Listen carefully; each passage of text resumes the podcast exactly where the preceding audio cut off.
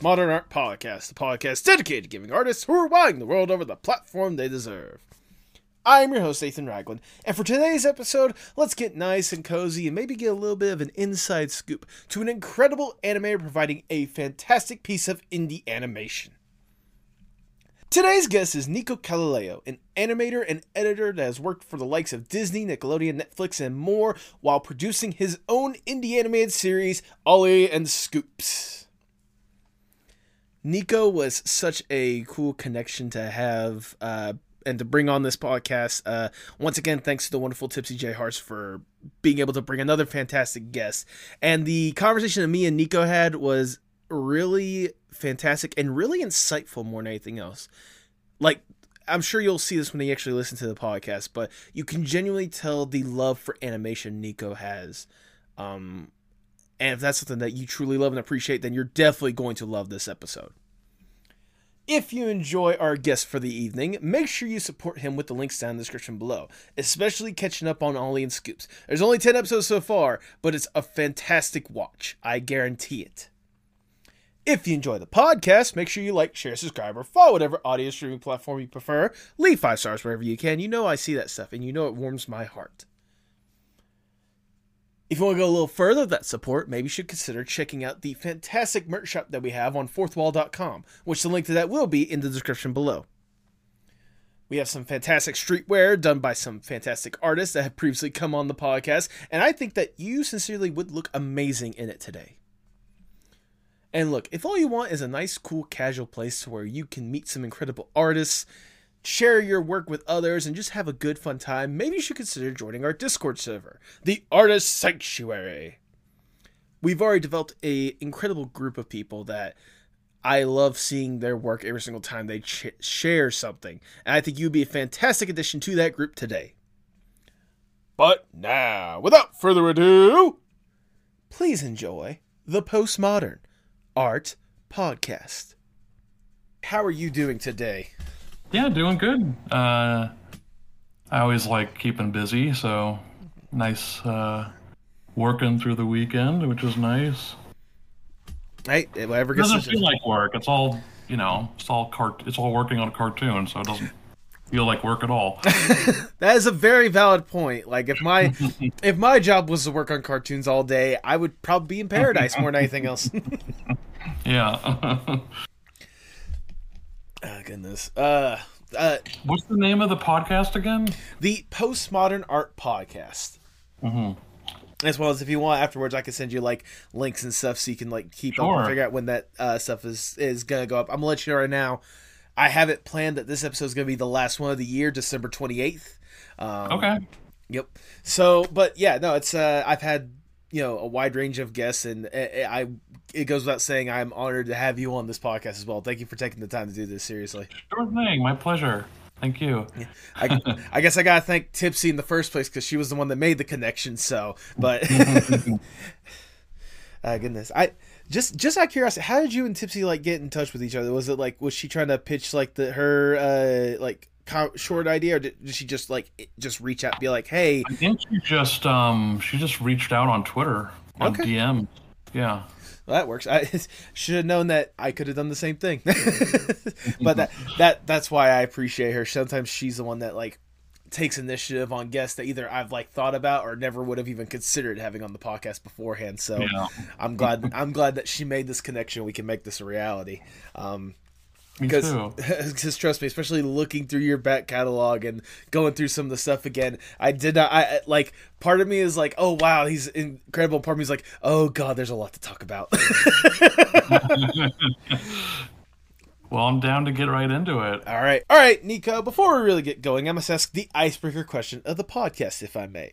Let's say you get to go to a desert island on your own accord. It's just you alone with your thoughts. You get to kick back, relax, breathe, get to truly enjoy yourself for a little bit. With accommodations, you're not stranded on an island. It's like a little Airbnb in the middle of nowhere, uh, more than anything else. To help make sure you don't go completely insane on this island, you can bring one piece of media or one piece of art with you to help whatever kind of headspace you want on this island. If given this opportunity, what would that one piece be? Ooh. Can I give I like it's a it's a it's a tie between Simpsons Okay. or Looney Tunes or possibly um, Venture Brothers. Ooh, each each one of those good for their own reason more than anything else. Yeah. Those are all really good answers. Like, is there any particular reason why those are the ones that like first come to your mind on why you would want to like just spend more time watching those? Um, Looney Tunes because it's probably my biggest inspiration animation wise. Mm-hmm. Um, Simpsons because I think they're uh, the best writing in terms of writing, um, and then Venture Brothers. Uh, I think it's the best at world building and um, character building. Uh, yeah, different reason for each one. I mean, and uh, like three unique shows, three unique reasons. I mean, there honestly any one of those answers is not a wrong answer. I mean, more than anything else. But regardless, either The Simpsons or Looney Tunes or The Venture Brothers, that is your answer. You're locking that in. It's tough to uh, pick uh, one of them. I would have to say all three if if if um possible. If I guess if I had to choose, um probably probably Looney Tunes has the most content. They have a thousand shorts. That is true. That is extremely true. Thirty years, so yeah. I mean, I would. I'm very lenient with the rules. All right, like if you wanted to say all three, like you could go for it. But also, like I also get where you're coming from, especially the Looney Tunes from again the the early start of it to what we have nowadays with so, you know a few characters and a few people voicing it that you may or may not know. But we'll definitely get to that later. But um, but regardless, those are all incredible answers and honestly a wonderful way to start the Postmodern Art Podcast. Welcome, everyone. I am your host, Nathan Ragland. Um, feel free to like, share, subscribe, or follow whatever audio streaming platform you prefer. Uh, you can get some incredible merchandise at the shop. Go to uh, check the link in the description below for our fourth wall shop. And follow us on Twitter, Instagram, and Blue Sky at Postmod Art Pod for future updates and guest announcements, including today's guest. He is an animator, editor, and art gallery curator who's worked with Disney, Nickelodeon, Netflix, DreamWorks, and more while producing his own independent animated series, Ollie and Scoops. Welcome to the podcast, Nico Colaleo. Come on down. Uh, thank you so much.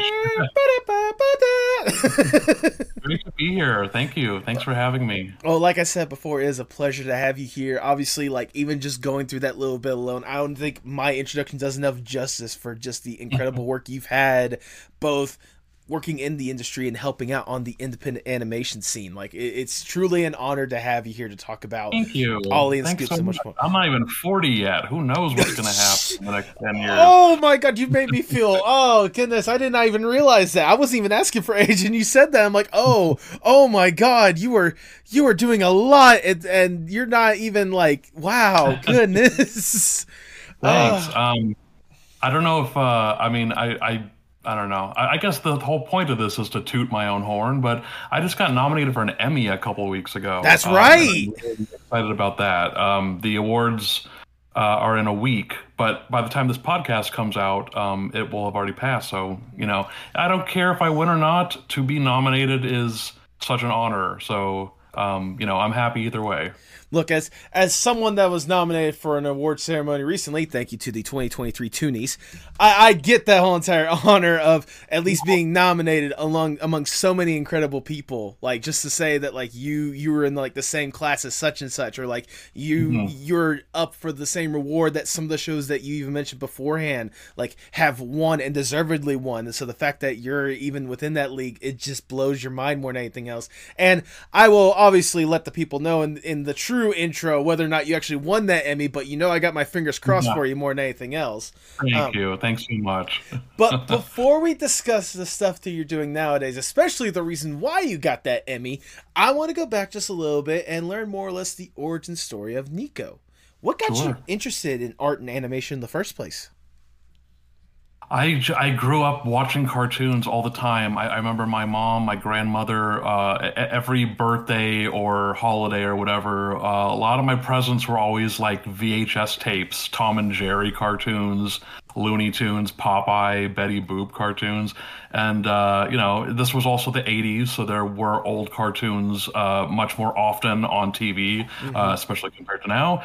Um, so, yeah, I just grew, always grew up watching them. And then, um, you know, perfect age for Who Framed Roger Rabbit when that yes. came out. Really kind of set the uh, you know animation coming back in a big way, um, uh, and then into the '90s, obviously with The Simpsons, and then all the Steven Spielberg, uh, you know Warner Brothers shows, Tiny Toons, Animaniacs, Freakazoid, all that good stuff. So yeah, just um, oh, and obviously Nicktoons, and you know Ren and Stimpy, and Rugrats, and all that, Rocko, and um, yeah, just um, I think I, I think it was just a really really helpful to be an 80s and 90s kid that uh, you know just grew up with it around me all the time. So um, as far back as I can remember, I've, I've been into animation, um, animation and film. Uh, I went to school for film, uh, but um, I I guess I just landed in animation once I was uh, here in LA. Um, I just knew more people, had more friends. Um, it was the the plan was always to get into either film or animation. So uh, thankfully, one of them worked out. Absolutely. I mean, it, I, I I just gotta say for me personally, like I grew up more or less in the 2000s and like early 2010s and whatnot. So a lot of the stuff that you're talking about, like I was able to still absorb it like secondhand, mm-hmm. like in reruns and stuff like that. So believe it or not, you're still speaking to my childhood, especially like yeah. those, especially those Steven Spielberg animated stuff, like like you had said, you know, the Tiny Toons, you know, Animaniacs, mm-hmm. Freakazoid, which I don't think people talk enough about. Like goodness. Mm-hmm and, and like obviously, as I was growing up with those shows, it seemed like the shows were being made as uh, to appeal to us as we got older. Because uh, the youngest, you know, Tiny Toons, I, I guess you could kind of consider that to be like maybe aimed at the younger audiences of those yeah, shows. True. And then, like, as I got a little bit older, then like Animaniacs kind of grew up with me, and then Freakazoid is like Freakazoid, I, I can't really see like little kids being into it. It like if you're a teen or an adult, like it really hits a lot better that show. It, yeah, it, so it's like the shows were growing up with me as I grew up. That, that I mean, yeah, especially with those shows. So I'm wondering, like, obviously being absorbed to such amazing stuff, like both past and present at the time, and developing that love almost instantly. When did it go from just like a general love for animation to a passion and then wanting to make it your career? Uh, well, um, uh, this it ties in also to film, but um, uh, my brother and I, we would always just always, always, always have our parents' video camera, and growing up would just you know make silly shorts, uh, uh stop motion films, uh, playing with our Star Wars action figures, and do little stop motion movies with them. That's going really far back. but um, once I graduated high school, we actually had a public access TV show uh, called we called it Happy Hour, and it was half an hour episodes of just a bunch of our short films, kind of all meshed together into a half an hour, uh, you know, slot. So um, uh, making all those shorts and comedy bits and sketches and stuff that really helped me learn everything writing editing you know even acting and uh, directing and everything uh, camera work and um, uh, that's when I started editing, uh, and I just I've I love all aspects of it, but editing I really fell in love with because you can just you can you can film something amazing and totally ruin it in editing, or you can film something terrible and make it great through editing. So uh, editing can really make it or break it, and uh, I just that that the the power that editing has, it just I don't know, it really spoke to me, and um, I mean, at this point, I've been I, I, started editing. I started learning editing through that show, Happy Hour, and that was early 2000s. So it's I've been editing for about 20 years, I guess. Yeah. Um, and, uh, I'm I'm not tired of it. I still love it. You know. So. I mean, it's certainly it's certainly something. Though I I I do have to criticize one major thing about what you said right there. All right. Sure. You said the show was called Half Happy Hour, but it was only half an hour. That's only. Well, well, yeah. Some episodes. The, the, the the first couple episodes were an hour, uh, and then uh, it just a lot of them were just taking too long, and we're like, well, we can either have them be an hour but only make like an episode a year or change it more to 20 or 30 minutes and get a lot more good stuff out. So okay. yeah I, I, I, uh, that is the irony is not lost on me. We definitely thought of it at the time. Actually 60 minutes. Only a, only a few of them are but whatever well, you know, at least there was some that was true to its name, and the rest of it, yeah, you know, you can fix it in editing, right? Um, yeah. which, speaking of, like, believe it or not, like, whenever I was first uh, doing my research on you, like the editing aspect of it was not the thing that I was expecting to really delve a lot into. But whenever I did my research, I was just amazed with how much you've had a hand in when it comes to the editing aspect. So like you kind of illustrated it a little bit, but I kind of want to like know on a more in depth layer because I'm also a person that went to film school as well. I went to Valdosta State University in South Georgia. Um, didn't get the degree yet, but I got you know a few more classes to go. But like I you know I've made short films and stuff like that. I've been through that entire process and editing. I'm sure you can easily test this. It's something else, like you kind of illustrated beforehand. But like, what is it about editing for you that just like you feel the most comfortable in? Like, is your true comfort zone? That's a tough one to answer because it just it just comes naturally. Um, uh, I, I, mean, the the best is when I'm editing something and it's like I'm actually laughing when I'm editing, or even crying.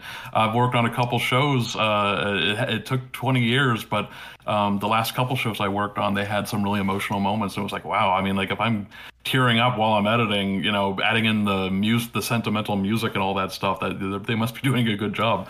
But um, yeah, uh, I mean, just you know, it, I always think of editing like a puzzle, and it's yes. you're getting all the pieces and you're just you know putting it all together. Um, I love taking all these little things and where, where, it's nothing yet and you know building it and making it something. Um, that's always been the most appealing part to me. Um, it's definitely uh, a journey to create uh, something through editing. And um, you know de- depending on whether or not you're making a comedy or a drama or whatever it's all the same. And yeah it's it's it's fun. And and I got also uh, fortunate because editing in film and animation it's the same techniques and it's the same programs and everything.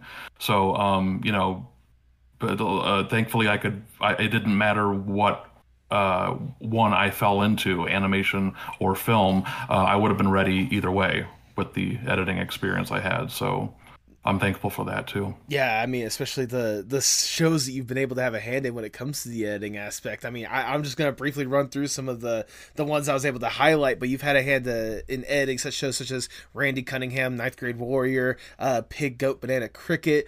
Pickle and Peanut, Star versus the the forces of evil, Kid Cosmic, Storybots. Like you've had a hand in some incredible shows and incredible animation. Like I, I I'm genuinely curious. Like, I can only imagine how the editing process is like for you because I know at least for me, like sometimes depending on what the project is, it seems like infuriating at first, but like the more you start to like carve away at stuff and the more you really like get to the vision that you either you want to be or what it needs to be, like it becomes more and more like rewarding the further it goes along. So back to the original point, like what is the editing process like for you when working on anything like this or the shows you work on?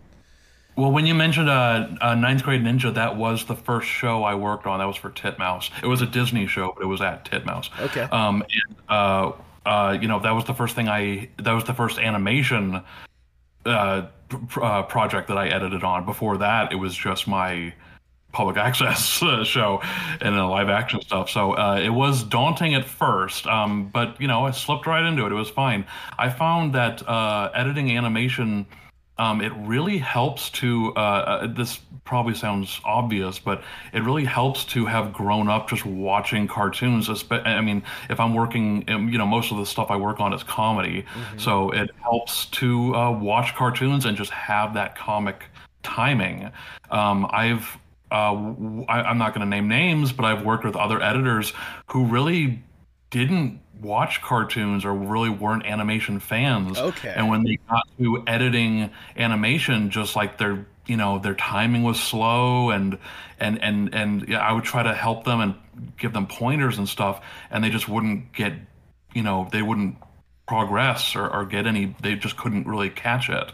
Um, and I just found like you know like I think watching all those cartoons all those years just really kind of helped my timing and and and and, and to you know put it all together. Uh, you know, a couple frames can make all the difference. True. Um, that's what Chuck Jones said about you know Roadrunner and Coyote cartoons and stuff like that. Um, so yeah, um, I've, I've I hope that answers the question. Uh, I think I think it more answers the question kind of getting the the idea of like obviously like as someone that appreciates this stuff, you kind of have that headspace of like you know how you want to play out, how it should like flow in the way that should for either a comedy or a drama or whatever kind of like series that you're working on. I'm genuinely curious. Again, I ran through a good list, and Lord knows how many I've others I've missed or whatnot. But uh, just off the top of your head, I'll ask the negative one before I ask the positive one. But what what has been more or less the most frustrating, like either part of the job or most frustrating job that you've had, just because like you weren't anticipating the task that you were given when you signed up? that is going to be tough to answer because, um, well, I can't really be too negative on some of these No, because, that's uh, yeah, um, I'm just afraid of someone that worked with me hearing that I listened to their show as, uh, you know, the most negative one. I, ha- you know, thankfully, I have not had too many negative experiences in my Good. 13 14 years in the industry so far um, there are definitely shows that i like better than other shows like um, i'll just say you know kid cosmic off the top of my head because uh, I, you know, there, there are a few shows I worked on like Kid Cosmic where I'd be like, you know what, I would totally watch this even if I didn't work on it. Um, it's you know, it's that good. It's it's right up my alley. It's something that I like. Right. Um, you know, I haven't loved every single thing I've ever worked on, but you know, it's never a bad experience because it's still you know a paying job and uh, you know how, how wrong can you go with that um, uh, other shows um, you know that i really i mean I, I, i've liked something about every show i've worked on Right. um, there's a couple that have just been you know i guess the only negative thing i can say is that like it may- was just maybe a little bit more difficult maybe because of the pandemic or um, right. something like that. You know, um, I, I've worked with um, some sh- directors and showrunners that uh, have um, also kind of also been editors, and they've kind of jumped in and edited with me, and it turned out to kind of be confusing or a little counterintuitive uh, because there was, you know. Too many cooks, I Yep. would I would just say, uh, and you know sometimes it's just like, hey, like you know, leave me to the editing. I'm the editor. You know. That's valid. That's Uh, valid. so, um, I mean, I think yeah. can, I, I think have the showrunner would jump in and you know edit a little, I mean, I uh, think, edit on their own, and I would have to be like, oh, what what what they do or what they you know I got to catch up with what they did or whatever. So yeah. I mean, that's. I mean, I wasn't anticipating you to like straight up be like, "This was the worst experience I've ever Yeah. had." Don't want like. I I was. know, I I. I just can only imagine that like like you were saying like whether it be like a, a weird communication thing in one way or another, especially with the pandemic times, like that could have been like a really infuriating you know part about it. But I mean, at the end of the day, like the fact that like you were saying with shows kind of like you know Kid Cosmic and such, the fact that you've had a hand in some of these shows and really bring it to reality, I can imagine that has to be some of the most rewarding part about being an editor. Yeah. Um, there's lots of rewarding parts, but um, I mean, this is speaking also from my personal work, like uh, Ollie and Scoops or um, uh, my DreamWorks TV series Too Loud, is when uh, when you see that the show all put together and an audience is watching it and they're laughing and and, and enjoying the stuff that you know I wrote and I worked on. Um, that's just the best feeling ever. it's the best feeling in the world. you know, lots of rewarding parts during the process, of course. Oh yeah. But uh, when everything is said and done and it's all finished and the work is on the screen and you see people enjoy it, especially children, uh, that's just the best feeling.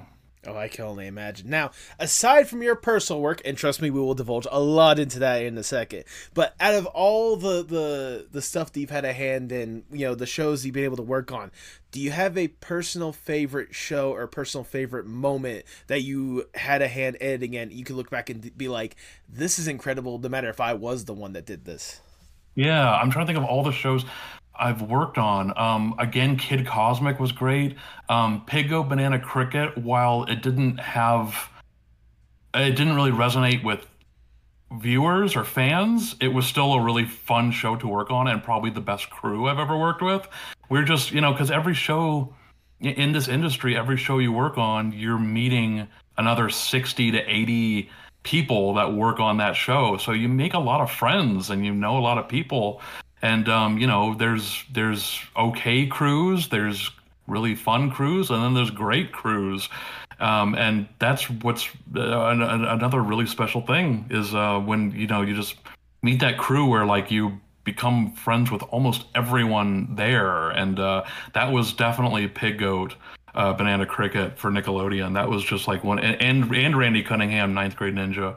Um, both of those, especially, I think, were just like there was a crew that like, you know, a lot of a lot of crew members, a lot of people kind of go their separate ways when mm-hmm. once they're all done on the show. But those are still uh, people that I keep in touch with, you know, every day, all the time. Good. Um, uh, yeah, and and those are you know two uh, Pig Goat and uh, Randy. Those are my first two shows. So you know even 13 years ago, I'm still I still you know talk to them all the time. Uh, yeah, it's, it's great getting to meet so many great people and you know and and, and uh, I feel pretty fortunate that in 14 years I've only met like like four jerks, maybe considering you're meeting about a hundred people per year. True, per true. It's not bad, you know. Four or five jerks, not bad at all. No. So it's not bad at all. I, I wanted to say real quickly when it came to, to Big Goat Banana, uh, sorry, Pig Goat Banana Cricket.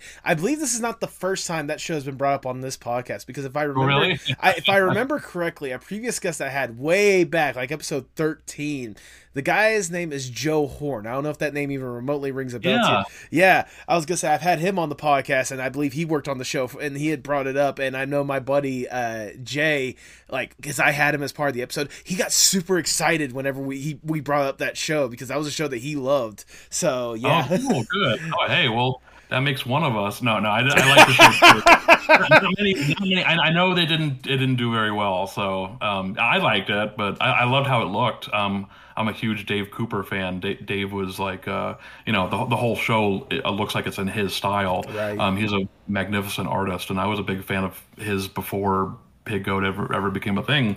So to you know be on that show and work with him, it was you know really cool. I and, liked it. And obviously, considering all the years you've worked in the industry, the fact that, like you mentioned at the basically at the top of the show, that you're being at least recognized for it with getting an Emmy nomination not too long ago, that has to be like surreal more than anything else. To realize that your the, your the, yeah. the stuff you had a hand in is being recognized to points where you could potentially have a statue sitting in the background somewhere. it's very surreal. Uh, the Emmy, incidentally, was is for Storybots, mm-hmm. uh, which I was on, you know, the last year or two uh, at Netflix. It's been a while since I've been on it, but uh, yeah, um, the Emmy was for editing on Storybots, and uh, we'll see what happens. I'm yep. excited. fingers crossed. Fingers crossed. It, it, it, again, if you win, I will find a way to like edit and edit Emmy on your like oh, counter right there. Oh, well, from this point, from this point of the podcast onward, there will be an Emmy just poorly edited in the background right there. yeah, you can just Photoshop it right here. There you go. Perfect. Your hand is the perfect indication of that. I'm, dresser there. Fingers crossed that I actually get the opportunity to do that. But again, like as incredible as to work on this stuff in the industry and stuff obviously, you know, as as surreal and incredible it is to work on these other projects, I could tell from the start, especially talking about the the happy hour that you started working on in in you know high school and college and stuff, that you know, you had a hand for your own creativity. You wanted to bring your own stuff out there. Now, your first opportunity to do that was this. Well, I don't know if it's the first opportunity, but at least one of the first big opportunities you had was working with DreamWorks TV to bring out this incredible series known as Too Loud. Now, for those that might be curious and may have never heard of this before for some reason, how would you describe Too Loud? Um, it's uh, uh, they're five minute YouTube shorts. Back when DreamWorks TV's YouTube channel was actually showing animation, um, and it's uh, you know when when when I when I when they asked me to pitch it, you know these were really simple, five minutes max for kids, so really really simple stuff. You know, so um, I came up with three ideas. Too Loud was the third one, and I just pitched it as uh, a, a, teenage brother and sister. They work at a library um, but they have abnormally large heads and faces and mouths, which makes them really clumsy and the two loudest people in the world. And of course, they're librarians. So hijinks ensue. Hijinks ensue. Uh, that's that's that's the bare bones, uh, you know, simplest way to describe it. And uh, it it was it went really well for them. They we, we had two seasons, sixteen Yeah. episodes total, and uh, that was great. That was a great time. like it had to be incredible even thinking that at least have the opportunity in the first place to pitch an idea to to DreamWorks to to bring it forth uh, more than anything else. Like how surreal was it for you to have an opportunity to even pitch a show?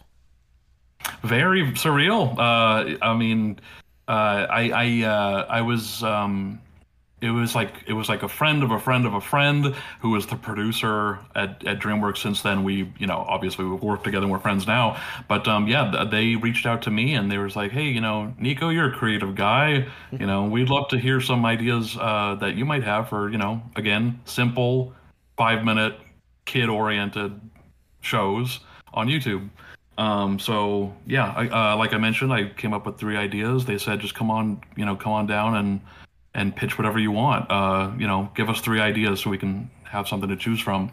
Um, all three ideas were as you know simple as Too Loud was, and Too Loud was the third idea, and they liked it and they bought it. And just I remember couple couple weeks after initially pitching them and getting the phone call saying like, well, uh, well, we want to move forward with Too Loud, and just like you know, that's all they had to mention. I was just like, whoa, just like that's okay, cool.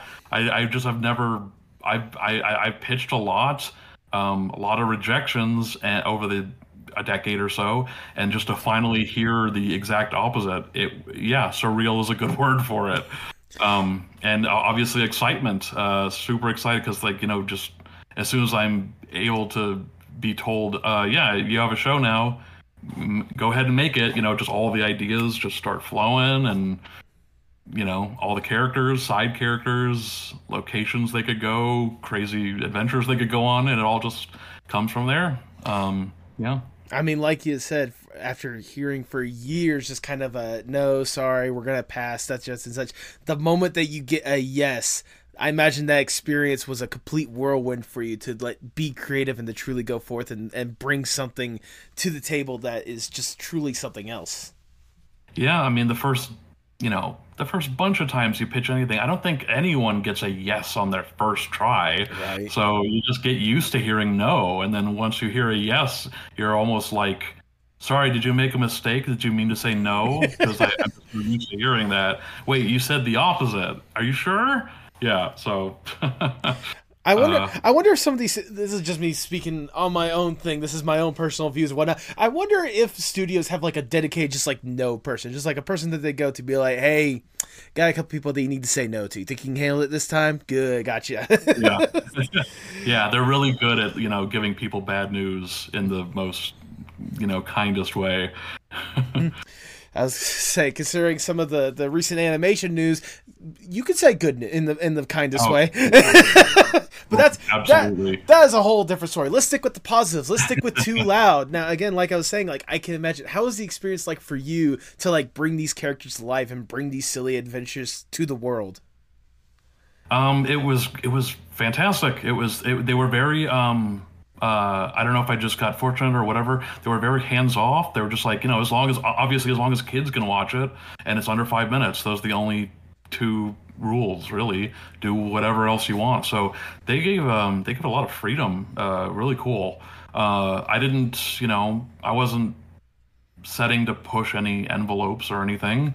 Uh, I knew what this was supposed to be, so I, I always kept it, you know, all ages, kid oriented. And um, I never really got any like big notes or no's or anything really from them. Um, they were pretty much into whatever I whatever I pitched to them. So uh, um, I mean, at, at first it just started with um, six episodes, and they said we'll see how those do, and then you know go from there.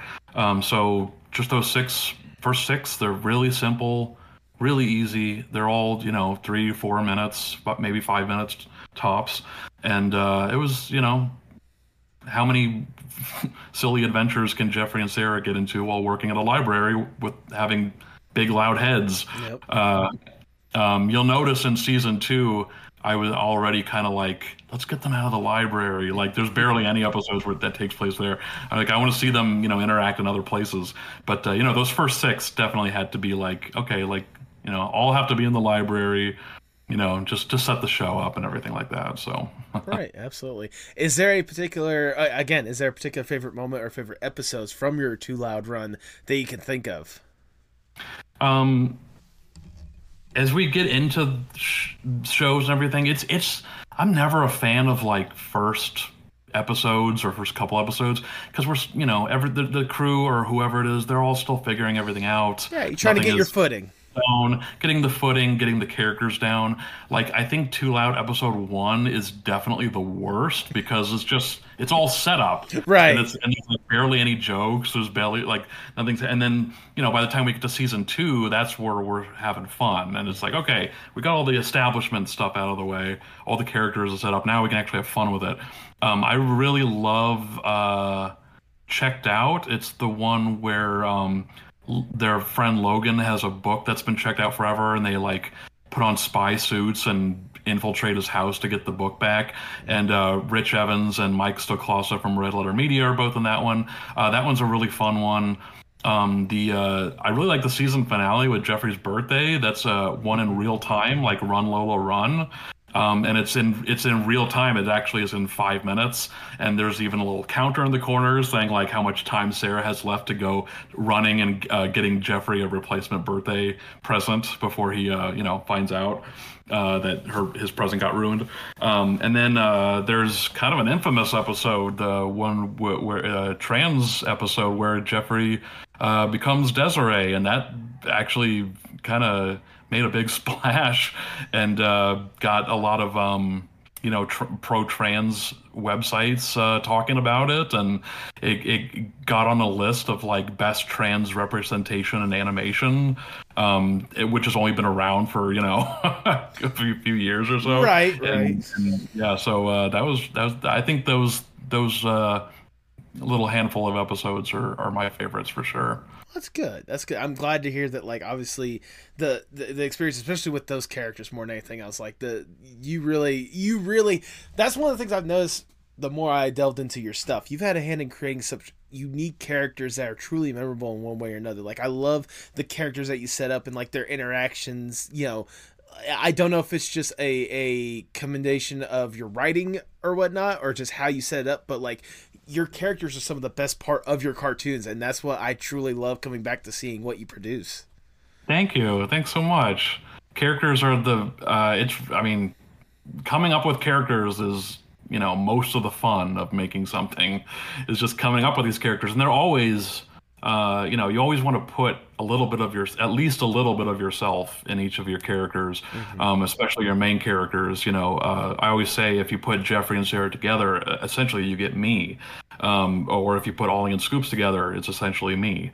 Uh, and even, you know, even villains obviously you know no one's a uh, you know uh, no one's an evil supervillain but you always want to put some of your own flaws or your insecurities or whatever in, in into like a one of your villain characters. Um, yeah it's the best way to connect with your characters and uh, you know create something that's really from the heart is to put a lot of yourself in your own characters or even uh, you know a lot of your uh, life experiences and the stories stuff like that Absolutely. Well, speaking of characters, obviously, let's talk about a couple of characters that a lot of people these days would know you for, and that is the wonderful duo of Ollie and Scoops. Now, like I said, this is one that you're actually doing independently on your own. Why did you decide to go forth and just create these characters? Like, what was more or less the spark for them, and why did you want to just go forth on your own and be like, I can do this? I got really friggin' sick of pitching them and, and, and, getting no's. okay, uh, so there's I a good story up, for them, yeah, huh? I came up with those characters, Ollie and Scoops, about 10 years ago. Oh, wow. And um, they, I came up with them specifically to pitch. Um, I came up with them specifically for Nickelodeon um, at the time, and they still do. Whenever you pitch something, they Nickelodeon really wants two best friends um, if they're human, they have to be a kid. If they're an animal, they can be any age, but have a childlike personality or you know childlike outlook. Um, you know, think SpongeBob. You know, he has a job. You know, he can drive a car, but you know, he's very childlike. Um, and uh, and, and then of the two best friends, one of them a little more sense, common sense, and the other one either sillier or you know dumber or uh, Scoops isn't the dumb one, but you know he he uh, you know he he's the one that usually kind of triggers the trouble uh, that that gets uh, caused in the episode, Right. and then Ollie is usually the one that has to you know save the day, make things right. Um, so I came up with uh, I was like, okay, what are um, you know I got to make up two best friends. Uh, what are my two favorite types of cartoon characters? Funny animal, cute girls, funny animals. So I thought, you know, Ollie, nine year old girl, her pet Scoops. Okay, great. Girl and a cat. But what's the hook? You know, every show has to have a hook, something that makes it interesting. And then uh, I came up with this all of Ollie and Scoops in about 10 minutes. It was a really successful 10 minutes. But um, yeah, out of the hook, uh, what if Ollie is the only human in the whole world that can talk to cats and understand cats? And then I just kept going from there. Oh, because she can talk to cats, she gets to have all these crazy adventures and gets to uh, you know, be a part of this uh, and get to see the uh, secret underground cat society that that cats have that humans don't know about. Right. And uh, you know, she gets to go on all these special adventures because of her uh, special ability. Um, so, and then yeah, stories flowed from there, Absolutely. and that's how I came up with them. See, that was the thing that I was gonna like uh, initially say. Like whenever I was like watching Ollie and Scoops, like this seems like a perfect like you know cartoon for like a Nickelodeon or for like Cartoon Networks Network, something along the lines. Thank that, like, you. I get that a lot too. Uh, ever since we started making them, uh, I've always gotten like this feels like a like early '90s Nicktoon. I get that Yeah. all the time, and that's I love it. That's great. That's I'm- exactly what it's you know that that's it, that's what it's um, made to be by someone who watched those cartoons when they came out and grew up with them. So it makes total sense that Ollie and Scoops would feel like an early '90s Nicktoon. Right. I mean, if nothing else, it just showcases that you understood you understood the assignment and you executed it perfectly. But yet, for some reason, the people that gave the assignment in a way are not the ones that appreciate it for some reason. Well, well, um, I, I will give credit to Nick where it's due. They do like Ollie and Scoops. I have now pitched to them twice in Okay. The past ten years, and the only thing that keeps getting in the way is is it's just bad timing. okay. Um, the first time, they, it just keeps being, you know, accidentally too similar to something that they already have in the works, or you know, they they might already have too many cat characters at a time. The first time I pitched, uh, it was a no, just because uh, it, it was I made up Ollie and Scoop specifically for the pitch program, and they liked it. They had no notes, but they just said, you know, we have a thousand submissions and we can only pick ten or twelve or whatever it was. And so you know it just it was just a matter of having too many people to, to pick. And then this most recent time uh and i'm talking in the last like month uh i got a no just because they're working on another uh, they currently also have something in development that also stars a cat and they just said you know it might be too many shows about cats but we we still like Ollie and Scoops. We we can tell it's a special thing, and you know that you have a lot of great ideas for it, and we really like it. But you know, I guess they just don't want two cat shows, um, even if those two shows have nothing in common besides the species of the main character. But whatever. Uh, I mean, yeah. they- So I mean, they could have taken advantage and taken like the two, have them premiere on Saturday and call it Catter Days, like Sure, cart- yeah, cartoon yeah. Catter Days, like that, that. th- It's right there, people. same thing with Netflix. I pitched them to Netflix. That was like 2017, I think. okay. and they said we you know again really like it but we have a show in development that's also a nine or ten year old girl where her pet is her best friend that show turned out to be hilda um, i Oh. don't see any similarity between hilda and ollie and scoops besides the main character is a 10 year old girl but um eh, I- it's, it's, you just can't help it if um, you know two things are uh, two two projects are just a little too similar for the uh, network's taste, I guess. That's fair. Um, so anyway, years and years and years of pitching, and I I pitched to Nick, Netflix, Cartoon Network, you know, Um, and uh, after a while, I was just like, well, it was after Too Loud finished, and um, I was like, I'm, I need to work on something uh, of mine now that Too Loud is done. Otherwise, I'm going to go nuts. So I looked at older characters. Oh yeah, Ollie and Scoops. Hey, you know what? It's I pitched them a lot.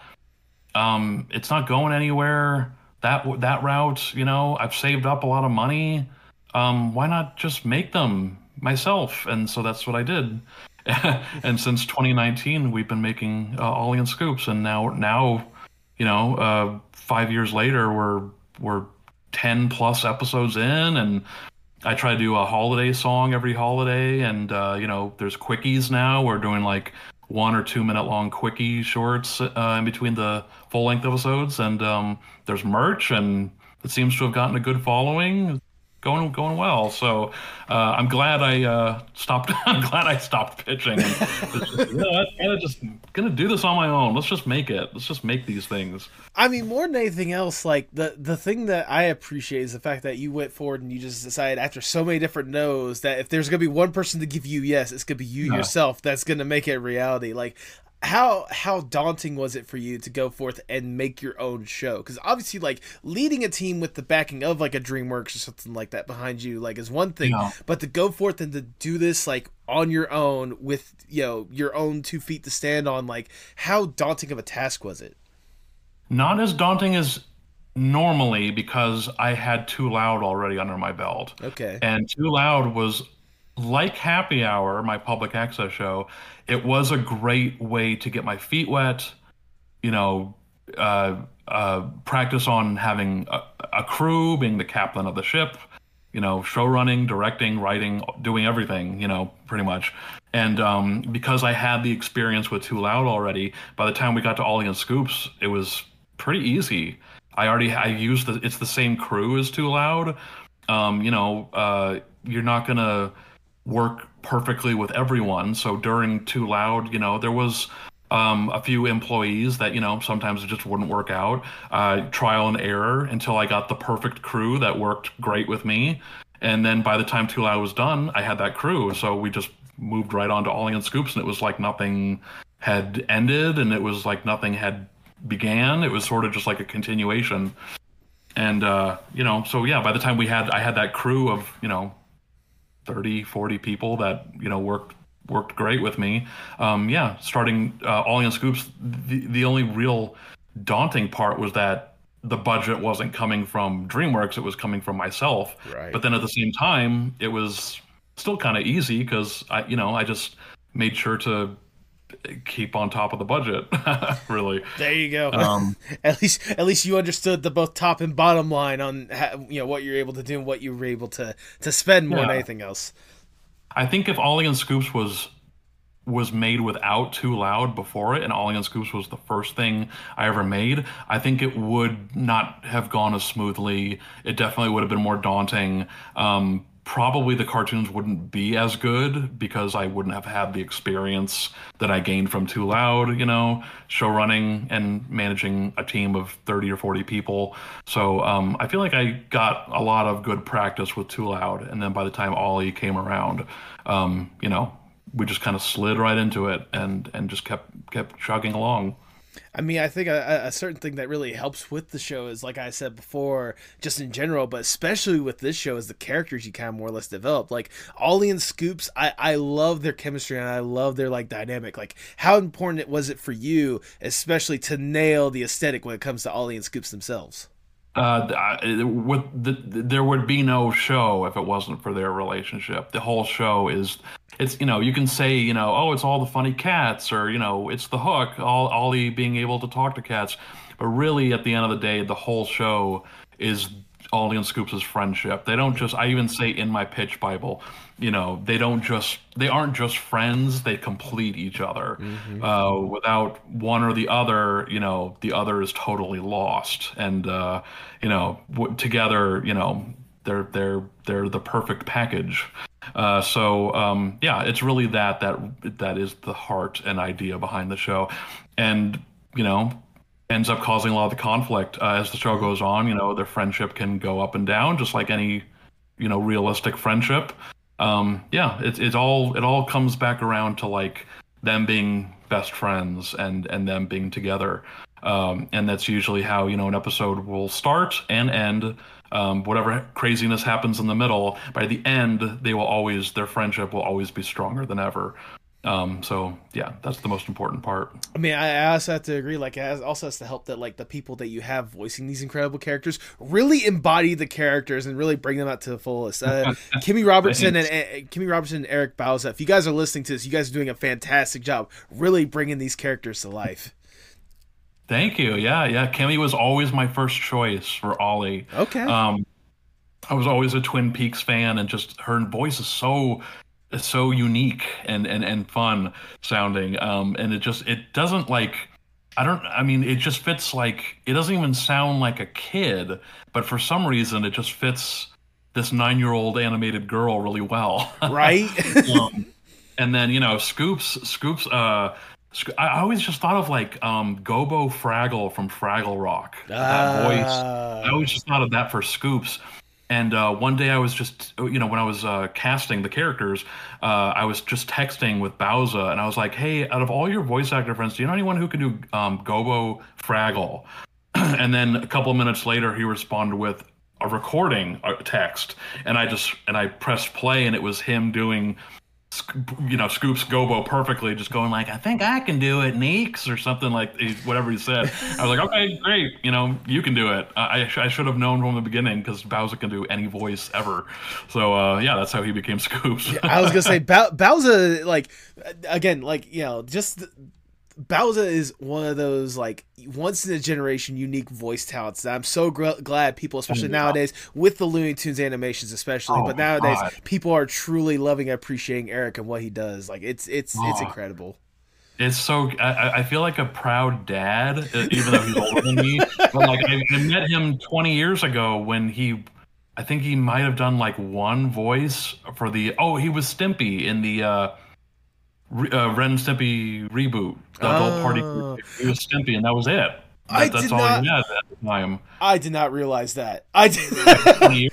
yeah, um, and then since then, obviously, he's just gone. He's does everything, and now he's he's Bugs and Daffy for Christ's sakes. Yep. You know, like he's he's reached the top. He is the new Mel Blanc. It's yes. it's really awesome especially with how much he shows a lot of love and love and support for the like the actors and the and the the just voice acting in general. Like I feel like yeah. that is actually oozes through. And I mean, when you want to talk about voice actors, like I'm impressed with the the voice acting crew you've been able to get on board for this. Aside from Kimmy and Eric, having Greg Griffin, Dana Snyder, Mara Wilson, Jeffrey Combs, Stephen uh, Wyatt, uh, Brock Breaker, even having Craig McCracken narrate for a little bit. Like yeah. that, that it's, it's it has to be insane. Like like not just with the cast you have, but also the crew you've been having on board. Like it has to amaze you, the, like all the people that you've been able to get on board to really bring this fun little cute idea to life.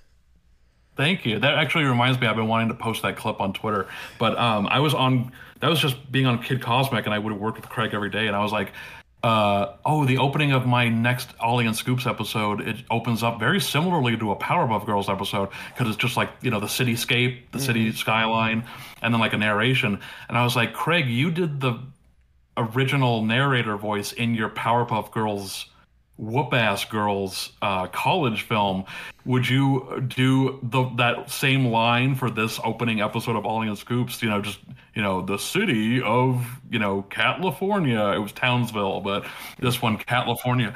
And he was like he's like I'm not a voice actor. Why would you want to voice act in that? I was like because you did it in the original Powerpuff Girls you know short college film it's just one line. He was like if you want me to ruin your cartoon, okay. He did fine. but, you know, he did totally fine. But uh, yeah, it was that, that was really cool to get you know him to do his iconic Powerpuff Girls opening and and have him actually do it. That was really awesome. Uh, but yeah, um, gosh, so many you know Dana Snyder. You know, I'm a huge Aqua Teen fan, and yes, you know, Master Shake in there, and uh, uh, you know Jeffrey Combs and Barbara Crampton. Uh, the latest Ollie and Scoops episode has both of them, and that's a little uh, Reanimator reunion, one of my favorite '80s horror movies. Yes. Reanimator. Um, and they're the, both the stars of that, and they they both play uh, uh, the parents of the creepy girl. Also, yeah, Mara Wilson is the creepy girl. You know, all, all us, our generation, you know, knows her as Matilda, um, the '90s Matilda movie. Uh, Mrs. Doubtfire, the youngest uh, girl in that movie. Yeah, she's she's they're all great, all amazing and, and like and like and it also extends to the crew obviously like really the crew that you've amassed together to really bring forth such a really professional looking like cartoon more than anything else. Like really outstanding really stunning you know visuals that you have. Like example like you said that recent episode whenever spoiler alert but whenever like we see kind of the haunting happening inside the cornfield and such like all the different elements of that from the sound to the backgrounds and just the aesthetic like it it's I it was just golden. I absolutely love that episode. I especially you. love that little sequence. Thanks. that was that was yeah, super fun. Uh, oh my gosh, I could just reminisce all day. But uh, you know, we got the Red Letter Media guys as Bronk and Merle. You know, Rich Evans and Mike Stoklasa. Mm-hmm. Um, gosh, I mean, so many, so many pals. Uh, Vivienne, my friend Viv from Hazbin Hotel. Yep. She's she's uh, one of the one of the she's Poopsie, one of the the rich little spoiled brat cat. Mm-hmm. like it's again, it goes back to what I was originally saying. Like it has to be insane. Like just thinking of like especially the the quality that you put out forth, and more than anything else, like does it amaze you more or less just how how do I want to word this like in your mind, like seeing the output that you've been able to have with uh, Ollie and Scoops, like does it amaze you more or less the quality you're able to put out there into the world? It always amazes me how talented my team of animators are. Like, um, uh, I, I hate to name names because then I will forget people. I don't want anyone to feel bad. I just shout out to my whole crew, but I have to I have to single out Zurl, uh, Josh Palmer. Oh yeah, um, he's just like his animation just blows me away.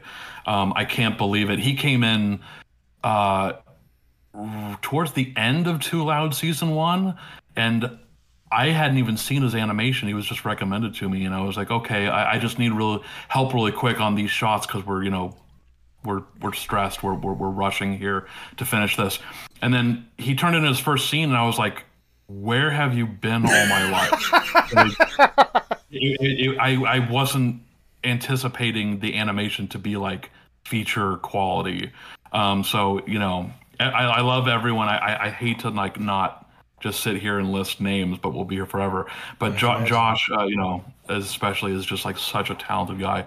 Um, so yeah, when I see you know the animation for Ollie and Scoops, especially all edited together in, in a you know completed uh, uh, you know project. It it it, it just I, I think it looks great. I mean, I, for, for I, indie YouTube animation, you know, I think it looks pretty damn good. Yeah, I mean that that actually honestly leads to another point. Like you kind of mentioned, like having you know Viv and and you know Zurl like helping out with your project and stuff, and then seeing how you are on the internet you know more than willing to lend a hand out to people that are trying to go forth with their own projects and you know helping them out whether it be like one-on-one pitches or like just trying to do what you can to promote certain people. Like how important is it for you not just as an indie animation creator but as an animation lover yourself how important is it for you to to help out in the animation scene as you have been? Like how important is it for you to really put yourself out there and really try to help people bring their vision to life extremely important. Uh, I think that I, I love that we're sort of in like a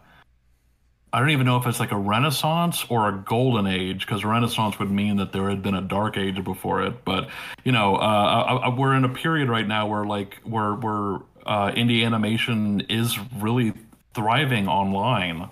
Uh, you know, YouTube, New Newgrounds, you know, all that all that great, all those great outlets. Um, but uh, just to be a part of it is still an honor. There's so many great creators, and you know everyone's you know everyone kind of going for broke and trying to do their own thing and putting it out there. And uh, you know nowadays it's easier than ever with with YouTube. You can just put whatever you make on, and instantly everyone around the entire world can see it yeah. and give feedback and let the and let them know what they think. You know, um, I, I love that. Uh, uh, uh, you know, they always say don't read the comments, but I don't know. When it comes to my content, I like to hear what people think, and I like to hear their their feedback, you know, positive or negative. So um, I always try to not say, even though the show is for all ages, um, I hate that YouTube uh, disables comments if you make it, uh, uh you know, for kids. If you right. meant if you you click that it's for kids, uh, they get rid of the comments, and I was like, well, no, I want to, I want to, I, because I, I, like to connect with the audience and know what they're thinking about it and saying. So I always, you know, classify Ollie and Scoops as for adults, even though it's totally not. But um, yeah, um, and also uh, I could uh, when, when, you were, I wanted to make a quick note about because you were mentioning earlier about you know the style, the animation, and everything. Um, you know, I, I a, lot, a lot of times, uh, obviously, the episodes take a long time, and there's a really, you know, sometimes it can't help having a really big wait in between new episodes.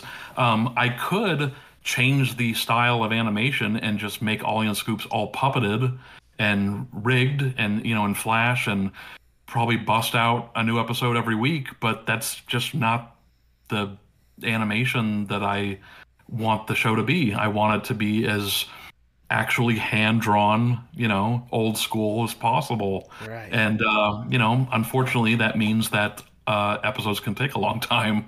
But I think in the end, it's worth it because it just looks so you know good and uh, again, old school, uh, again, Looney Tunes and, you yeah. know, classic cartoons. I don't want Ollie and Scoops to look like, you know, puppeted and uh, super digital looking and stuff like that, you know? I mean, there's a, certainly a time and place for some of those like animation yeah. stuff like that. I mean, I was I was gonna say like you said yourself, you're a fan of uh, Aqua Teen Hunger Force, and I think it, yeah. it being puppeted worked out for it. But honestly, like Ollie and Scoops to me, and you can correct me if I'm wrong in saying this, although I feel like I'm right when I'm saying it feels like more or less a love letter to those classic cartoons, to those cartoons that you love more than anything yeah. else. Just kind of that that the classic dynamic, the the fun little adventures, like the different kinds of characters and different hijinks that they would go on on different episode. Like that's one of the things that really comes through more than anything else with every single episode that I've watched with Ollie and Scoops. Like you you've really put a lot of heart and soul, not just for the love of animation, but for the love of these characters in in in general.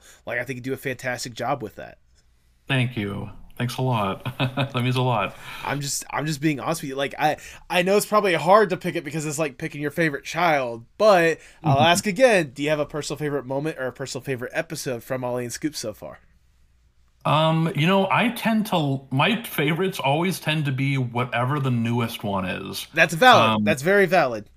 that was always the case with um the public access show. Mm-hmm. It was always like a lot of friends would ask like, "What's your favorite episode?" I'm like, "The newest one, the one we just made," because yep. I think it's just you know, it's it's the best compared to uh, when we started, you know, or the older they are. Um, you know, I really love and All Ollie and Scoops is actually. Uh, I tried really hard because, uh, like I mentioned earlier, I'm never a fan of episode ones because it's just all setting everything up. Uh, but um, I managed to make the first episode of Ollie and Scoops actually fun, uh, yeah. uh, while setting things up. It, you know, it is actually still fun and wacky and and stuff like that. Uh, who, but um, who, who, knew that bacon, bacon, bacon, bacon pizza would cause oh, so much chaos? oh yeah, and you know, yeah. Also try to have a you know a moral or uh, something where the characters grow or learn or succeed in something. You know, that one is uh, Ollie uh, you know, think uh, realizing that she's you know still growing, still a kid, and can't do everything on her own because then you know she tries to do something on her own and it ends up being a big uh, cat catastrophe with all the cats having a big you know party in their house and stuff like that. Um, if I had to choose an episode, I would just say the newest one, episode ten. Uh, yeah. I really love horror uh, comedy. Also, um, that's just like I like it better than just straight up comedy and just straight up horror. I really love horror comedy. I don't know why. I just I, have always been attracted to that. So um, whenever I get to uh, do like a spooky episode of whatever show I'm working on for my day job, or you know, Ollie and Scoops, episode ten is kind of like a it's it's a Halloween episode. Um, yeah, I just love that. I love doing like you know creepy stuff, infusing that in the uh, you know all ages content. I it's fun. It certainly did come through with that episode, especially. I mean, for goodness sakes, like the the the main antagonist was spoiler alert, people, but the main antagonist was Abner Cornfellow of all places, of all people. Like, yeah, it's kind of hard yeah, to like like. gets possessed um, by a haunted videotape, um, and it becomes some weird like oh, some weird guy from like 800 AD, the year 800 or something like that, and who's just like obsessed with corn and cornfields and Yep. um, so, just some weirdo. But yeah, that's somehow possessed a VHS tape in a video store. Central. I, was, I was gonna say cornfield sounds like Central Illinois to me. Anyways, uh, Yeah. I, I mean, obviously, you've been doing a lot of incredible work with Ollie and Scoops. I mean, you're even introducing the new quickies now, which is absolutely just fun. Like the the both minimalist way to provide the maximum amount of fun in a good couple minutes. But like, I'm genuinely curious, what is the goal for Ollie and Scoops at this point forward? Like, you know, obviously you put a lot into it. Like, are you going to keep how? Are you how much further independently you're gonna try to keep producing this? Or are you gonna try to like see if a studio would want to pick up? Like, what is your ultimate goal with Ollie and Scoops? Well, now that uh, uh, we have 10 episodes as of this past summer, um, that's what I've been doing the past few months is uh, I said, you know what, let's take a break. We've got 10 episodes now. I'm to go back to pitching. And so I've, I've just been shopping it around LA uh, the last few months. Um, I'm still waiting to hear back from multiple places. Um, you know, if something happens, uh, that would be the next step that I would like would be for Ollie and Scoops to be, you know, an actual studio production and have it be a show on, you know, whatever Netflix or Nick or whatever. But um, if nothing happens, uh, um, I I say I'm happy it's just going the route we've been going and just keep keep making them, uh, you know, keep making independent episodes um, and uh, on YouTube. Uh, so um, you know, if it goes that route, uh, I'm sure something bigger will happen in in time. But uh, you know, if they if they just keep going at the uh, rate that they're going right now, where they're where Ollie and Scoops is just an indie cartoon on YouTube, I'm still totally fine with that, I'm, and I'm happy with that because um, as it is right now, that that's what it is, and it's been so rewarding already, and you know, I'm I'm I'm immensely thankful for the the audience and the fans that it already has. Um, yeah, I could keep making Ollie and Scoops forever, and I, I plan to. I never want to stop making Ollie and Scoops because they, they turned out to be my favorite characters. So, um, you know, I wouldn't ever want to stop. E- even even though there's a long wait in between episodes, um, that doesn't mean that you know I quit or stopped making them. Sometimes it just takes time. I mean that. I mean, this is animation we're talking about here. It's not Yeah. like you can, you know, snap a finger and all of a sudden the animation. As much as you know, certain people out there want to make that the reality. That's not how it works, people. Um, Right. the only time I get really bummed is if I if a new episode comes out and I get comments like like um like oh I thought you stopped making this or like oh, it's been uh, it, it's been so long since the last one I thought you guys uh gave up or or like where where's it been? Or like I thought this ended you know a year and so you know it's just a bummer because it yeah it takes a long time. And um, when when it when there's such a wait in between episodes um, the reality of it is just people forget and you have to remind them. So uh, you know i'm happy to do that but yeah sometimes it takes a long time either with animation itself taking a long time or it taking a long time to get the, the funds needed Right. to keep making more which is where i'm at right now um, currently i need more funds if i want to make more episodes so that's what i that's what i'm working on right now That's why if you guys want to see more Ollie and Scoops, there's like a merch shop and all this stuff. You know, we can. We, yeah yeah, absolutely. Which reminds me, as soon as I get paid next, I'm definitely getting like some pins and stuff, adding it to the pin board. Yeah, I got. I, oh thank you Absolutely. I mean, like, just even thinking, like, whether it is with Ollie and Scoops or your editing work or even beforehand, just thinking, just all the way back to whenever you were first a fan of animation, thinking of your art journey as a whole, does it amaze you more or less how far you've been able to come along as an artist? It does, um, especially just. I mean, during this podcast, you've reminded me like how much stuff I've done, and like I said earlier, like wow, I'm not even 40 yet. Like that's crazy. That that is really cool to think of, just how much I've already done, and I'm not even halfway through my career yet.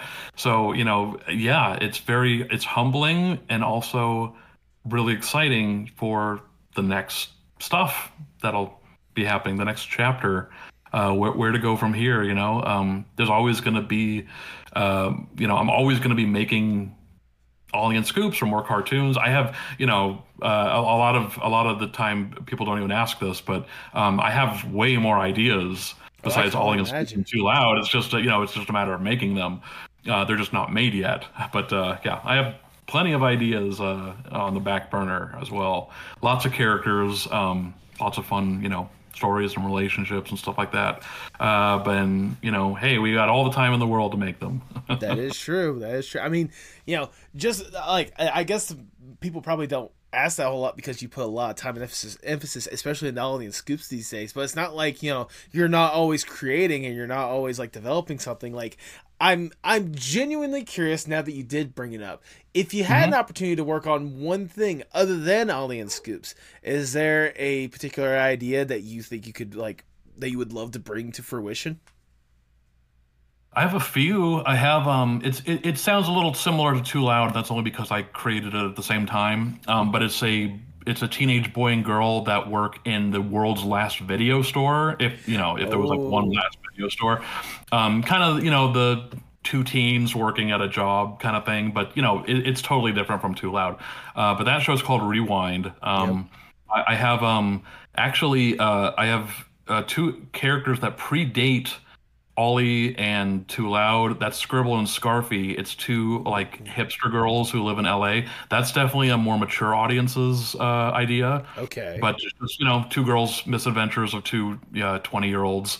Uh, um, and, and, then the old, some of the oldest characters. Um, I don't really know how this will work legally, but there are characters that we had in Happy Hour in our public access show.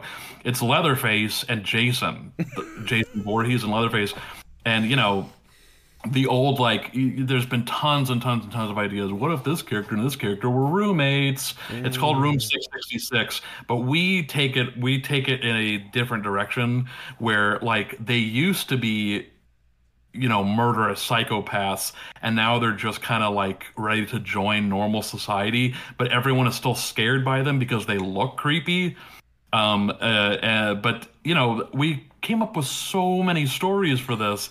It sounds really dumb and like a waste of time, but it, it actually like I don't know. I really like those characters that we we we kind of you know rejiggered them and they look like Leatherface and Jason, but we really like honed down these new really fun personalities for them. And um, I can't I can only talk so much about it. You'd have to just see it, but um, I would really love for that to be a cartoon, or you know, they were live action videos. That it was my brother and I. He was Leatherface, and I was Jason. But um, you know, if that became, you know, if we kept doing that, acting it, or if that became like an animated version, again, they're copyrighted characters, so who knows? But um, I have a lot of ideas for them too uh, that are really, really fun. Uh, I would love for that to be something someday too. I feel like if you can find a way to talk to the right people and if you had the proper funding behind it to really, you know, work with the IPs or whatnot, that would yeah. be just that would be just so fun. Like you just even describing that last little bit right there of like these these two horror icons just trying to live hmm. life while everyone else thinks of them as like obviously the people that murder. That yeah.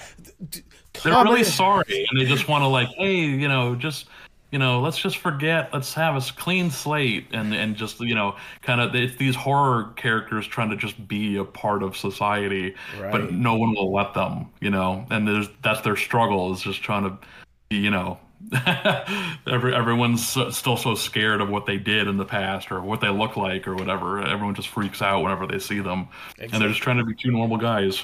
Exactly, exactly. But how about for this next question, if I may? I know you kind of talked about, you know, what the next step would be. How about I give you more or less the next step that you could only dream of, and give you, Nico, more or less the dream scenario. Let's say I am Big Shot Mr. Moneybags right here. I come up to you and I'm like, look, Nico, we know you can do some absolutely incredible stuff. We've seen the work that you've had a hand in, and we've seen your stuff that you've been able to produce independently. We know there's a potential gold mines for some incredible content here. You just need that little extra, you know, push, a little extra platform to really bring that vision to fruition.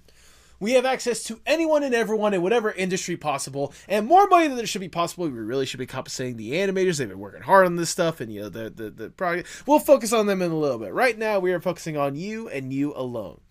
If given this opportunity, what would be the dream Nico Colaleo project?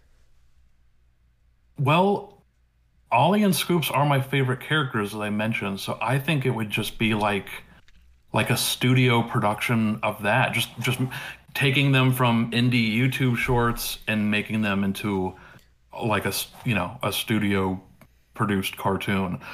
Uh, not only that, uh, but I would just love to have my own physical animation studio where all my friends and all my artists and writers and everybody we all you know went to Monday through Friday, like a you know, real job, all working together, and a little and a little animation powerhouse, like you know my own termite terrace. That's what the Looney Tunes uh, studio. That's what they called it. Mm-hmm. But um, just have like my own little powerhouse studio where we would not only make Ollie and Scoops, but you know all my other ideas, and uh, just and then not just my stuff, but other people's uh, you know indie ideas, their dreams.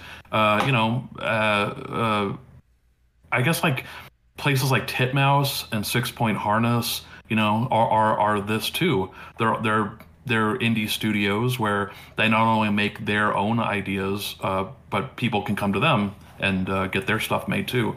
So um, I think the, that's the ultimate dream is like yeah like an Ollie and Scoops you know bigger production, but then also having like my own physical animation studio to not only make my own stuff but also other people can come and, and make their stuff too and we all just make like we all just make cartoons that's what i want to do yeah. we should all have just like our own like our own uh desert island where where we all just like you know make cartoons and make the world a better place. it, it, it, could be that island that I brought for the icebreaker question. That's our perfect little paradise right there. Yeah, yeah, that's what I meant. That, that was the word I was looking for. A par- a desert paradise. There you go. There you go. I'll say, hey, maybe me and uh, me and Tipsy can can hop on board with that, so we can create our um, horror comedy indie animated idea that we've been trying to so hard to crowdfund for, called the Evil Little Thing. Has she has she had an opportunity to pitch this to you?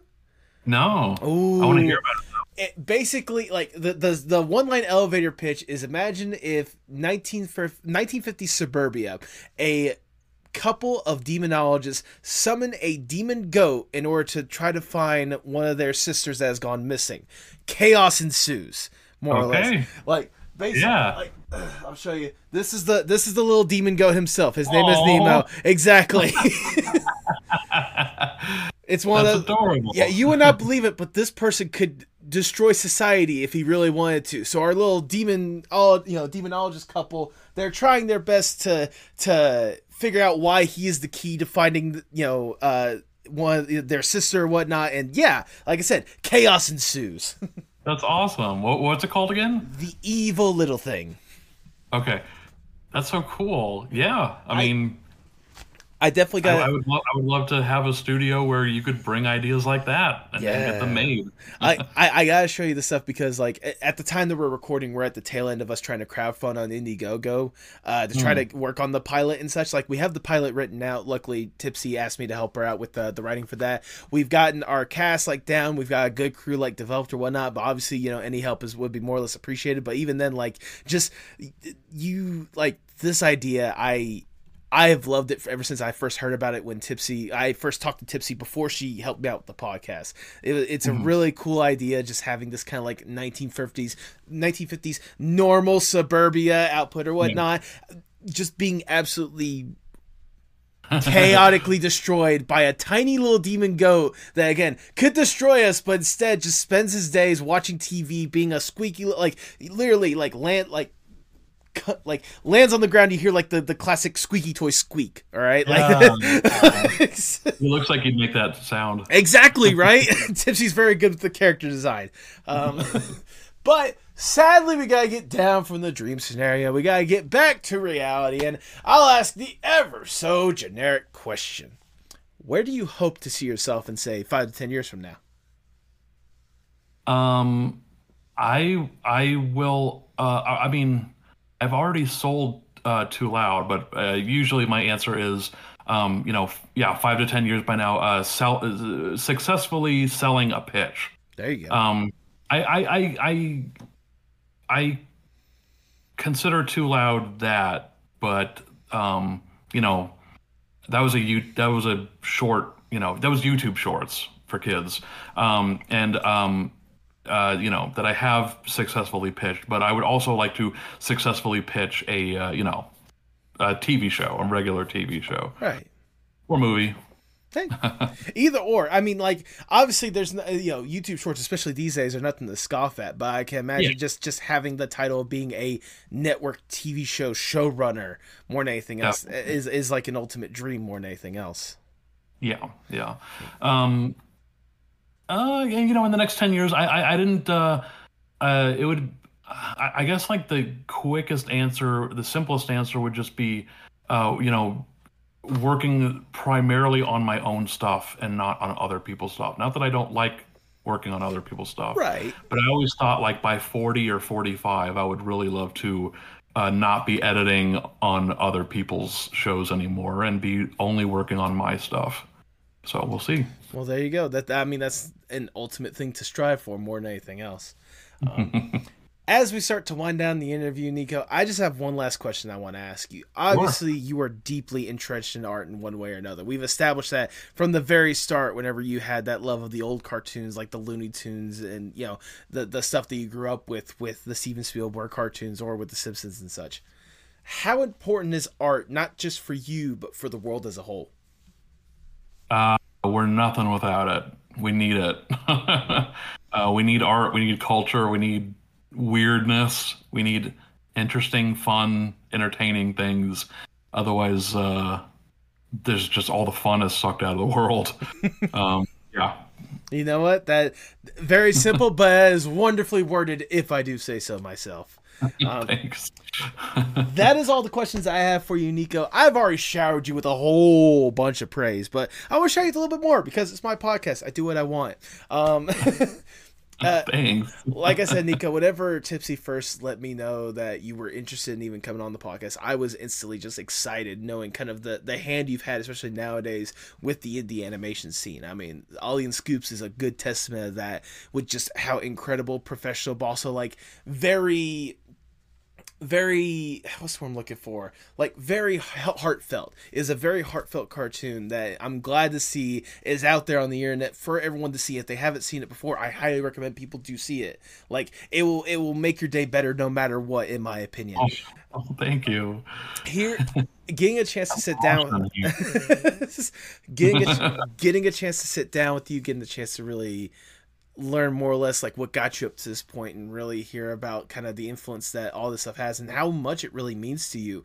It it makes me like truly love and appreciate you to a different level at this point. Like you it's incredible to know that there are wholesome, incredible people like yourself working in this industry, trying to make it like truly something special, not just you know another paycheck for some people, or not just you know something, but like you you really want to see this medium like grow and develop into something incredible that can inspire generations from here on out, just like cartoons of the past have influenced the generation that we are in today, and it's incredible to know that that love and support really comes through in your work, whether you're helping out other people with their stuff or you're producing your own things. Um, the long and the short of it, Nico, is thank you for what you do. It is truly loved and appreciated. And I know you have several people that have your back, but just know that I also have your back as well. And I'm excited and hoping for whatever you're producing next because I know it's going to be absolutely fantastic. Hey, that's incredibly kind of you. Thank you so much. I'm just I'm just being 100% honest, all right? That that, that well, I already have you here. Why would I lie to you? Um, Now, if people want to see what exactly I'm gushing about more than anything else, and you want people to to see just the incredible stuff, go ahead and plug your stuff for the people at home. Oh, uh, I uh, yeah, I uh, search uh, YouTube uh, for and Scoops, uh, or it's YouTube. What is it? YouTube.com slash Nico Animation. Yeah. Um, we have a GoFundMe. it's you know more like a digital tip jar more than like oh this is our goal and if we don't meet the goal we don't get to make the cartoon. It's not like like that. It's more so just you know hey if you like ollie and scoops send five bucks and you know just tell us you love it you know something like that. I look at it as a digital tip jar but uh, that's an ollie and scoops gofundme. Um, i'm sure you can find it just by googling. Um, uh, i don't know. I'm on twitter and instagram. It's just my name nico colaleo both places. Um, that's where you can find you know updates or behind the scenes stuff or on whatever I am working on or did work on. Um, yeah, I think that's pretty much it. Ollie and Scoops is the main thing. So I was gonna say, and for whatever reason you did miss any links, I'm sure to have them in the description below. I got you covered more than anything else. Thank you. Do you have any final words before we sign off? Um, thank you so much for having me, and uh, long live animation. long live animation. That is a wonderful way to end. With that, all I have left to say is for the people at home, if you can, pay your artists. Absolutely.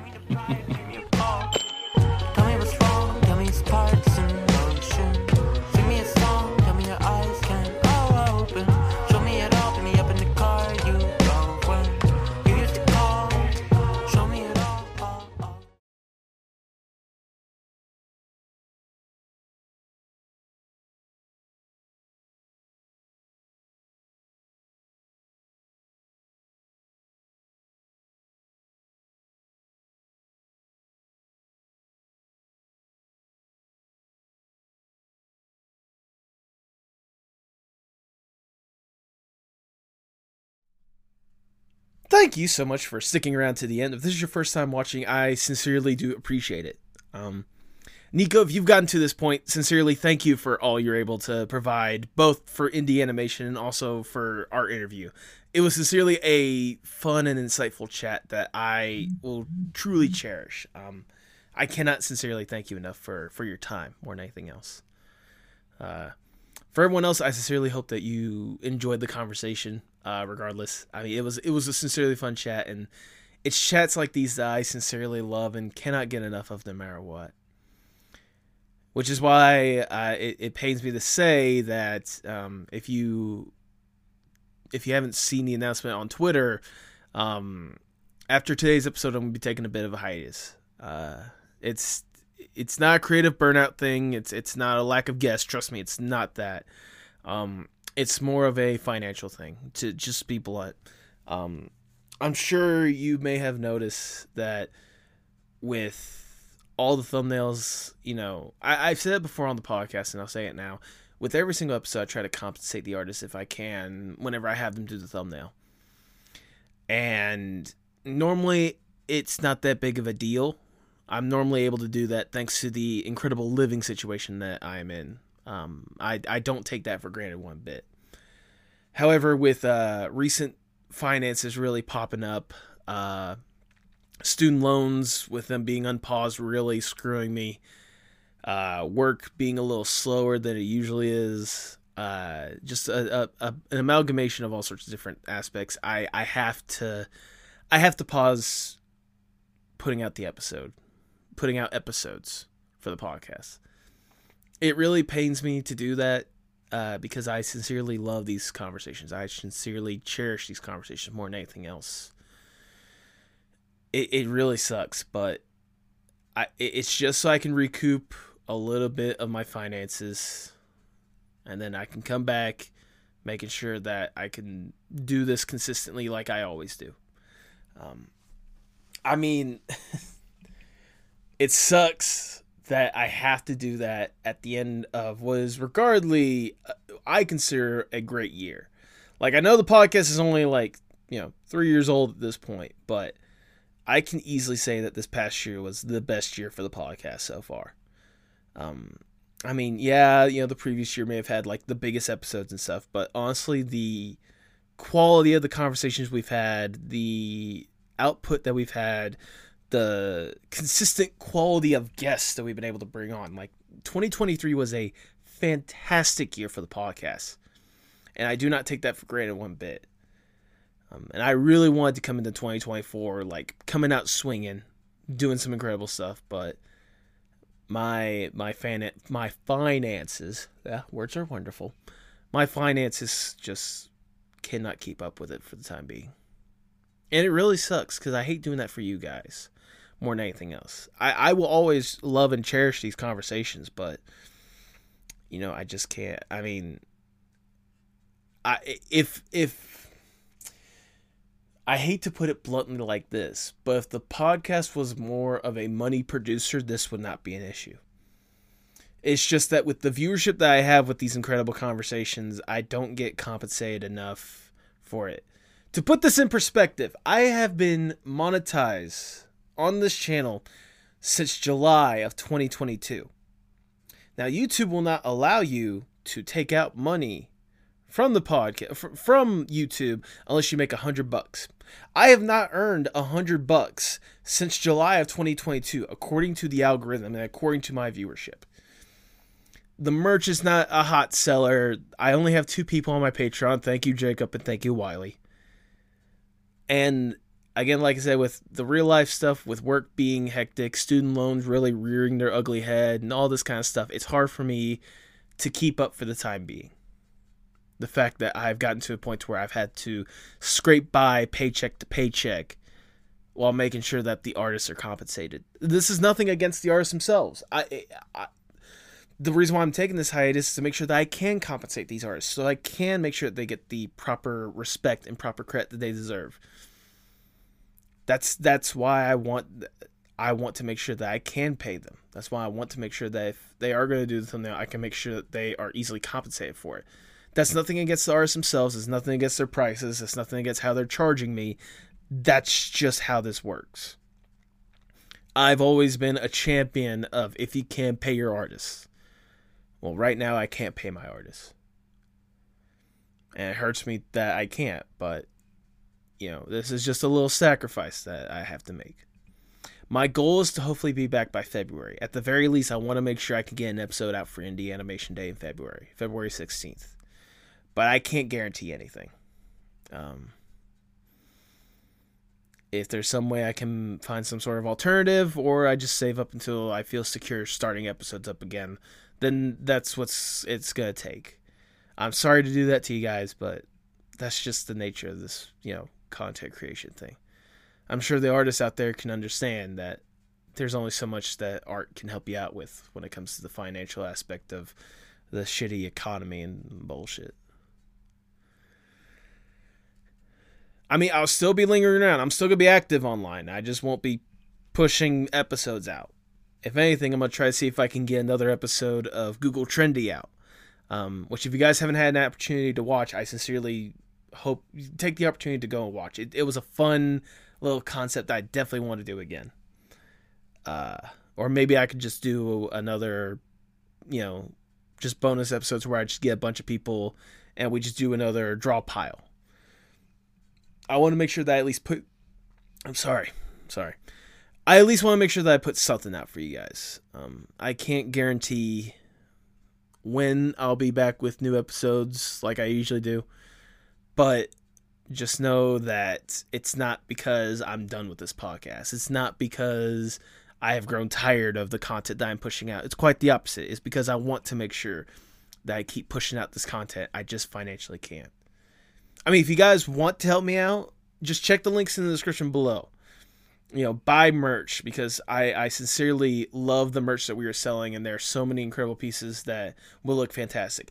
Be a part of the Patreon. I know I have been slacking on putting stuff on there, but maybe if I see a few more people on there, I'd be more motivated to put some stuff on there. You know, hell, if you want, if we're close, if we're good buddies, just message me and like see how you can just give me money. Uh, don't do that, please. I, I don't want your guys' money that way. But like I said, the merch of the Patreon or whatnot, just any way that you can help, that would be greatly appreciated. But until then, I'm gonna go quiet on the YouTube front and on the Spotify front for a couple weeks. But that doesn't mean that I am gone. It just means I'm I have to take a break to get my financial finances in a row. While I'm going to be stopping, that doesn't mean you guys need to be stopping. Artists out there, please keep up the incredible work, all right? 2023, take it or leave it. It was either really good or really bad. I mean, trust me, there's so much chaos in the world, which, by the way, I'm going to bluntly say it. If anyone has anything against it, you can unsubscribe. I do not care. Free Palestine. That, that, that bullshit just.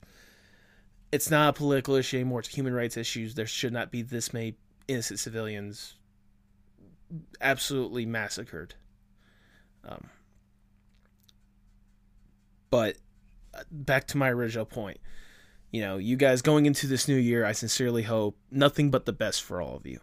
I sincerely hope you get those opportunities. I sincerely hope you put out incredible pieces. I sincerely hope you're able to finish that project you have been wanting to to bring out to the world. And I sincerely hope that you guys are able to get the love and respect for the hard work that you put into your stuff. All right? Keep up the incredible work. Keep up that love and support. And please keep, keep being creative. I'll see you guys when I get back. I promise it won't be long, all right? I love you all. Keep up the incredible work.